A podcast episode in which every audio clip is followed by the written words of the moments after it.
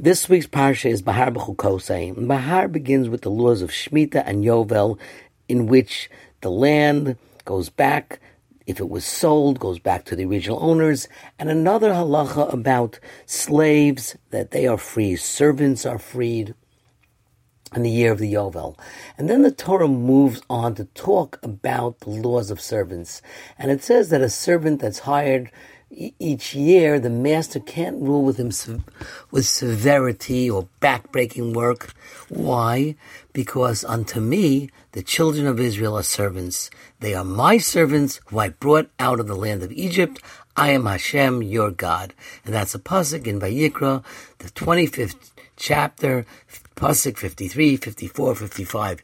And Rashi comments on the curious expression that Hashem uses, which seems to exert his precedence in being the master. In other words, my certificate of servitude preceded your certificate of servitude. Therefore, I'm the real master, and therefore you can't treat a Jewish slave or a Jewish servant harshly. Now, I understand if Rashi was telling us why you can't be a servant to anyone else. So that would be clear.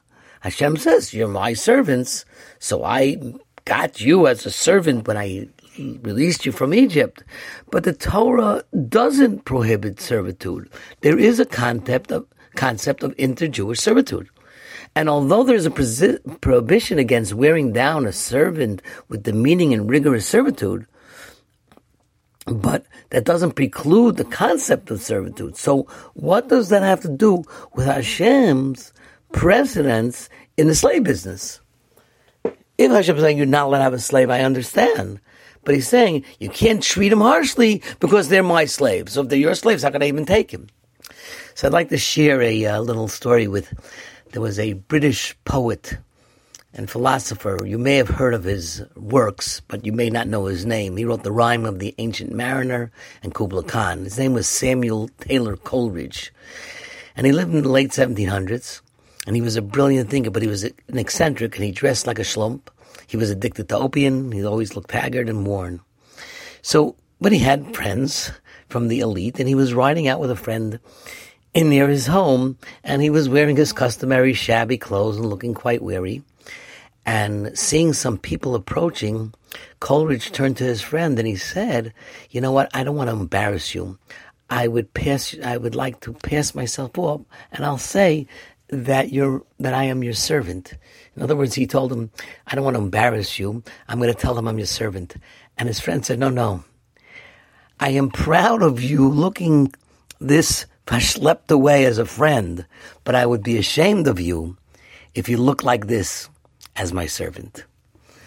Ramesha Feinstein, of blessed memory, Zecher Tzaddik Lebracha, explains that the Torah is saying like this Hashem is saying, I'm allowing you to work for others, but the service that we do as workers can never diminish the self-image, the class, and the style, and the strength, and the posture that's needed to maintain the enduring position that we have as Hashem's servants.